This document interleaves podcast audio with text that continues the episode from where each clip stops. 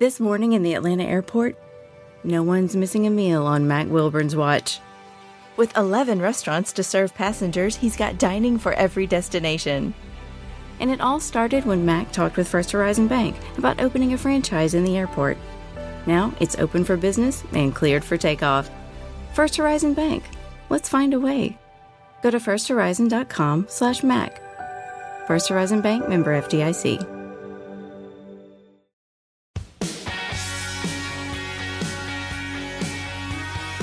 The collector and the dealer, vintage, modern, and everything else in today's sports card world. It is Chuck Oliver and Joe Davis here. I am the collector, he's the dealer, and welcome to episode one. Uh, a little bit about me, Chuck Oliver. I have been collecting since 1976. Started cutting grass, which means I started buying baseball cards. And for almost invariably, what I find out is most guys started collecting second or third grade. They usually stay hardcore through ninth or 10th grade, and then later as an adult, they come back to it. Uh, I want to introduce uh, the, the cohort here, the dealer into this from Atlanta, Georgia, as well, a guy that I am lucky enough to have known since middle school, I believe. It is Joe Davis. Joe, welcome, brother. Tell everybody uh, uh who you are and why you're on. Great to be here, Chuck. This is Joe with GotBaseballCards.com. We have a retail store in Loganville, Georgia. Been selling online uh, about as long as we've been able to. Uh, I too started collecting in 1976, also my first year, and still have many fond memories as a collector dating back 40 plus years. Yeah, and you know, we grew up. Like I said, it's so it was so courteous of one of my best friends to grow up and be one of the biggest baseball card dealers in the South, um, mm-hmm. because it just gives me you know instant inventory and I can order anything and knowledge and all that other stuff. But um, you know, we've even had some funny exchanges. I bought a Mickey Mantle card from you. I think it was a '68 Mantle in like 1998. 15 years later, I'm showing you the card. And you're like, did I sell you this? Do I remember this? Um, and it was one of those things where it, it literally was 15 years later and is the exact same card. Um, and a lot of your business, you mentioned the retail store. Um, that's where I got the mantle card. But I mean, I have to imagine it's not even shows. It's not even um, uh, retail. It's got to be mail order like most people, isn't it? Yeah, we have a diverse mix of where we sell. And um, right now we're relying very heavily on our online sales and uh, but we uh, we have a great retail group, great group of retail customers. But uh, our biggest percentage is online selling. Yes.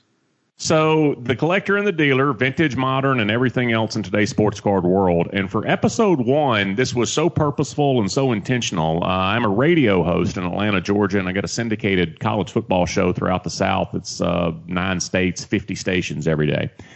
And so everybody knows me for college football and got a bunch of 30 something thousand Twitter followers.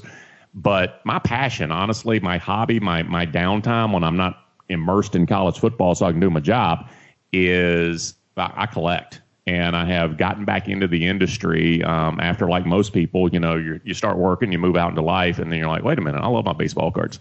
So whenever I tweet out something, Joe, um, I'll include pictures, and it might be me at a national. It might be after I come back. I was at a one day show up in Nashville uh, about six weeks ago, one of the last shows that has has taken place.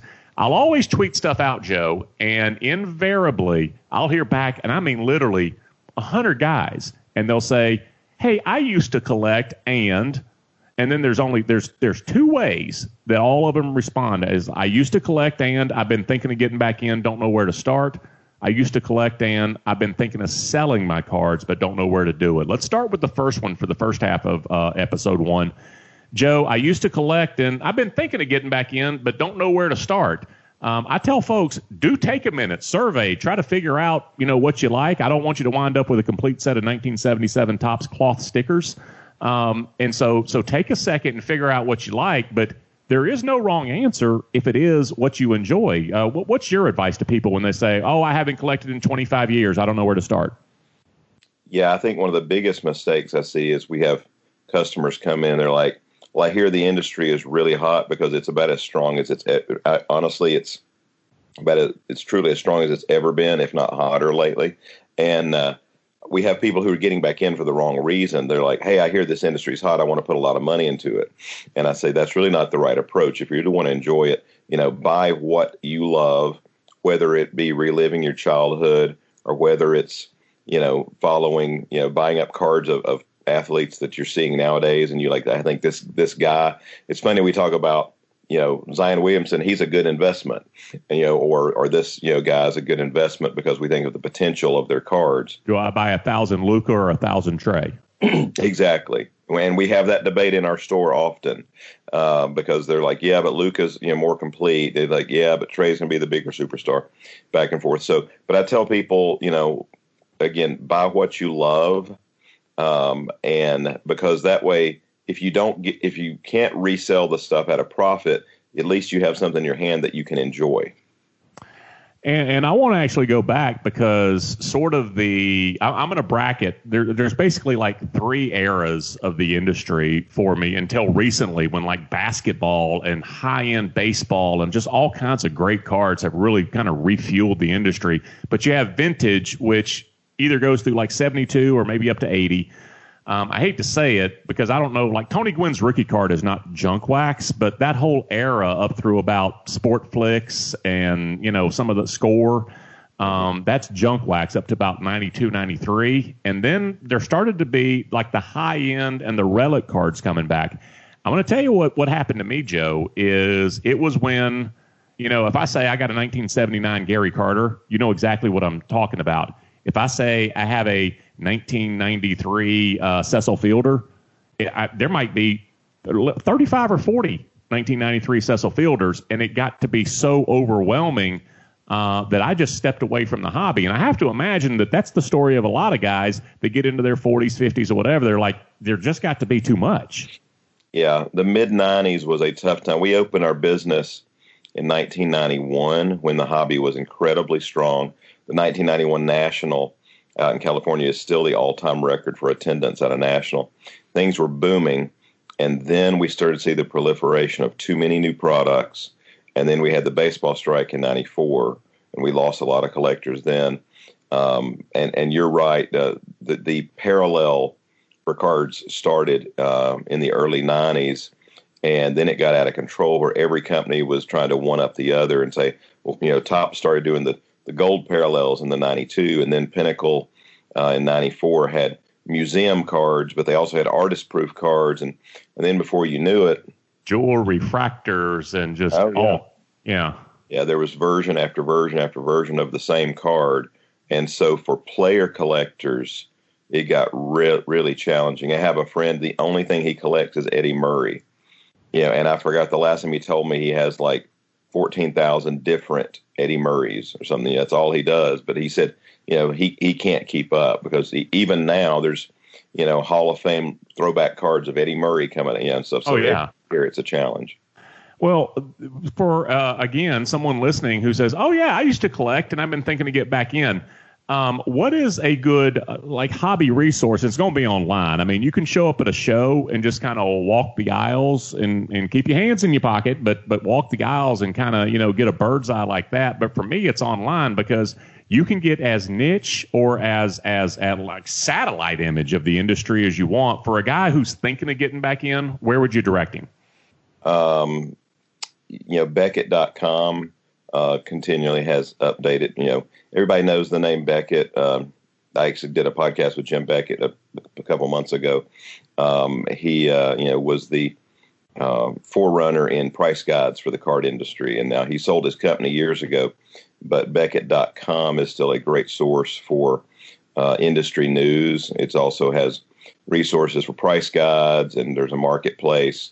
Uh, we sell on there. Many other people sell on there, uh, where there's a vast variety of singles, but they do have um, information for you know new boxes, the you know uh, information for boxes coming out, boxes that have been released, and so forth. All right, the collector and the dealer, vintage, modern, and everything else in today's sports card world. If you have said, "Hey, I used to collect. I've been thinking of getting back in," I don't know where to start. Uh, we've already addressed uh, some of your issues. We will take a quick break. When we come back, it's the flip side. Oh, yeah, I used to collect, and I'm looking to cash out. That's next on The Collector and the Dealer. A lifetime of hard work, children laughing in the kitchen, family photos on a restaurant wall, a legacy that lives on. It all comes from the power of a conversation, like the one Tommy Hall had with First Horizon Bank about taking over his father's Charleston based restaurant business. Now the table is set for a whole new generation. First Horizon Bank. Let's find a way. Go to firsthorizon.com slash Tommy. First Horizon Bank member FDIC. Support for Extra 1063 comes from Natural Body Spa and Skin Remedy, celebrating their 35th anniversary and offering gift cards in store and online. You can discover Mother's Day and anniversary presents online at Natural Body Spa and Skin Remedy at naturalbody.com. Episode one The Collector and the Dealer, vintage, modern, and everything else in today's sports card world. I am Chuck Oliver. I'm just the collector. I've been doing that since uh, 1976. I was a second grader cutting grass, which means I had money for Topps cards. Uh, the dealer, that's Joe Davis. Now, he started out like me. Uh, but now uh, he's got a business license and he buys a lot of postage. Uh, Joe, let's get back into this. I used to collect, and the flip side, I've been thinking of selling my cards but don't know where to do it. Now, I'm going to tell you how it used to be, and everybody knows this. Um, you could walk into a card shop, and the percentages may change, but as I recall, it was like we'll give you 60% or so in trade, we'll give you like 40 to 50% in cash. Um, and that's A, not how it is anymore because there are almost no stores. But it, it, most of it is online. Um, you can sell it at shows, etc. You still have a lot of options out there, but the landscape of the industry um, is, is, a whole lot different. What do you tell people when they say, "Hey, I've got you know all these cards from when I grew up. What do I do with them?" Well, if it's a walk-in customer, the first thing I say is, "Let me see them. We may want to buy them because we are we our company is one of the largest buyers of cards in the country." But um, if if someone in you know in another state just calls me and says I'm trying to get back in, I need to learn how to to to effectively buy and sell, or I already have a lot of cards, I need a good source to sell. Uh, one of the easiest places for a novice uh, is a site that I use called COMC, C-O-M-C dot com. What this is is a uh, they're kind of a, a, storage house for collections. I don't know. You ever bought on there, Chuck, yourself? Negative. No, I know the website, but I have not. Okay, it's uh, I use it regularly. Um, basically, what it is, you can take your cards, ship them to this company. They will scan the cards front and back for you. They will describe them for you. Uh, they will get, put an accurate condition for you, put them on their website, and then the only thing you have to do is price them. They'll even push the cards to eBay for you as well. Uh, there is a, a charge of 35 cents per card for them to do all that work, and then it, it's pricier on vintage cards and. Oh, that's right. robbery, man! You're ripping off that company for thirty-five cents for somebody to handle all of that. What a deal! Yeah, we send them thousands of cards a month because there's, we, I mean, we we have uh, over a million cards online ourselves, but there's a lot of times a collection will come in. There's there's you know this one gold refractor of this guy, and there's this one relic of this guy, and it's just it's it's not for our time. You know, when we, we put the value on our time, it's like for 35 cents, I'll just ship it to them. They can scan it, describe it, put it on their site, and then they'll put it on eBay for us. And the other beautiful thing about their site is that you can compare your card to all the others of the same same exact card in the industry, and they'll tell you like, hey, the low sell on this card is twenty four ninety five. What do you want to price yours at? There's just a little box. You enter your price. So in real time, at all times, you can see what your card is priced at versus your competition, and you can go in and reprice it. I'm, I'm on that site every day. I want to tell folks also um, here's something else. I said, you know, everybody who gets back in, here are two things they say. Well, here's a third one. Oh, yeah, they're all nines. Um, Joe, they're probably like five and a halfs or sixes or sevens. Nobody, nobody wants to have the gumption to say ten because they know they're not tens, but but they want to get the point across. They got nice stuff, so everybody, oh, they're all eights and nines. Um, or they see on eBay that well this card sold for 1800 and i'm like no it was priced at 1800 and it doesn't have any bids and that is a nine and a half. Um, if if someone is getting back into the industry they don't do it to to be rude or aggressive. They do it honestly out of just bottom line uh, inexperience with how that works. Uh, grade and price asked that that that affects everything versus price sold. Exactly. Yeah that we hear that conversation probably 20 fold for how often you hear it because every day we get phone calls about Oh, hey, nice. yeah, I want to sell you my 1990 Ken Griffey, and I see it's worth three thousand dollars, and we get it all the time on Jordan cards. I, I remember one of the saddest stories. I had a customer drive over to. He called me, said, "I've got this really rare Michael Jordan card to sell you." And I kept saying, "Well, tell me which one it is." He goes, "Well, I've already seen it. it's worth two thousand dollars. I just want to come sell it to you." I said, "Well, if it's really a two thousand dollar retail market card, I'd be interested in seeing it, but I'd rather you tell me what it is or shoot me a picture." It was "No, no, it's fine, it's fine." So this guy drove two hours to our store. He walks in, lays the card down, and I look at it. I'm like, um, know, where, you know, where's the good card? You know, he's like, no, no, this is it. He goes, it's two thousand dollars. So I asked him, I said, how many do you want to buy for two dollars? And he was like, uh, no, I don't want to buy any. I just, and I was like, well, that's that's retail value for that card is two, and you know, so mm-hmm. it, it, was a painful lesson for him, but I, I tried, you know, but he he didn't want to listen, so. Well, that is uh, one thing I wanted to make sure because it, it really, you're right. A guy or, or, whoever has their cards will look online and say, "Oh, well, well, this is what they're going for," and it's like, no, that's what folks are asking on eBay, and it may it may not even be a great condition card, but it may be a nine, nine and a half, or in a rare case a ten, and so I wanted to mention that to, to say recalibrate a little bit, do a little bit more investigation because, Joe, what you just described, there are folks all over the country who have had that same experience and they've been on the selling end. Like, I thought this because I saw it. And I'm like, well, it's not exactly that. All right, one thing we're going to do on each episode, we're going to wrap up with. Joe's going to break a box this weekend and uh, Chuck's vintage set of the week. And the cool part about one of the reasons I love having you on, Joe, uh, Joe's buying a box, and if you were going to rip a box this weekend, just at, for fun or for investment, or you're trying to finish a set or whatever, Joe's going to tilt towards the more modern end. With you know, once the inserts and the relics and all those uh, started appearing. Uh, and it can be anywhere on the spectrum. I'm going to go strictly vintage and tell you about something I love. Joe, uh, what's your first choice for Joe's buying a box? Uh, right now, I've been very much in basketball mode. I would probably rip a box of uh, 1920 Optic basketball, just recently released. Of course, it's got rookie cards of Zion, rookie cards of Ja Morant, possible autographs, uh, lots of you know optic holos, which are like you know refractors and other brands, and it's just beautiful set, white bordered set, beautiful card set. Uh, my vintage set of the week, I'm probably going to go uh, maybe on the, the, the top end of vintage. Tell me, Joe, am I am I correct? 72 or is it 73? Because that was the last year with the actual series, or do you go up to 1980? That's usually where people want to define one of those three years, or do you have a different year to define the end of quote vintage? Yeah, um, I used to call it at 72, 73 because for us, 72 is like the last year that it's we don't readily see large quantities come in the store. 73, we still have a, we probably have 40,000, 73 yeah. in stock. So 72 is my cutoff as well because honestly, I don't want to say it's the last quote good set. Yeah, I think a lot of things kind of went downhill there for a while. 72 is a, is a classic. Um, but nowadays, you know, like for grading companies, they cut it off at 1980. So, it, you know, yeah. there's a lot of different uh, uh, different ways to measure that and gauge that. When when Donruss Fleer uh, correctly identified that uh, Topps has a monopoly, this isn't fair.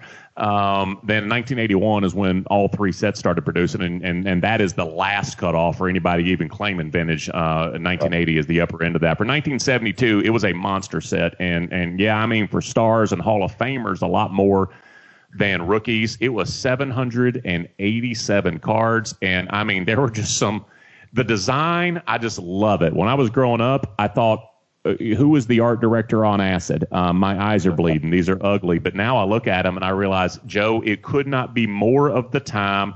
And the uniforms and the sideburns, um, the the boyhood photos, the the weird cards of the awards. And by the way, like the MVP award, I don't mean they show that year's MVP player. Joe, Topps put the picture of the actual plaque on a card by itself. Right. Yeah. and I love my favorite were the inactions. The, oh, absolutely. The inaction. Yeah, those, those were great. And it would be, you know, some players like Juan Marichal has an inaction, but then there's got Chris Speier. I'm like, is Chris Speier really good enough that he needed an inaction card? They have the traded series as well. As Joe said, uh, it is a classic, and it really is the the the end of what was honestly a seven or eight year run, eight set run from Topps beginning in 65 where literally they hit it virtually every single year on the mark. So 1972 is also attainable. Um, you got the Carlton Fisk rookie, a couple of others, but it's not heavy on rookies. It is heavy on Hall of Famers, and I mean Aaron Mays, all of them. And centering uh, is an absolute bear. So 72 Topps is my uh, vintage set of the week. That's going to wrap up episode one of The Collector and the Dealer.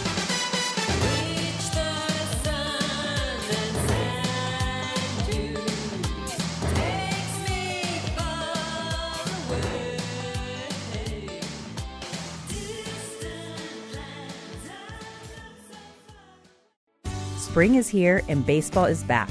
You can't forget the Derby. I love the hats. Do you have yours yet? My hat, I treated myself to a whole outfit. If you want to be able to treat yourself, then you should check out the Nest Savings Account at LGE Community Credit Union, where they want you to reach your savings goals faster.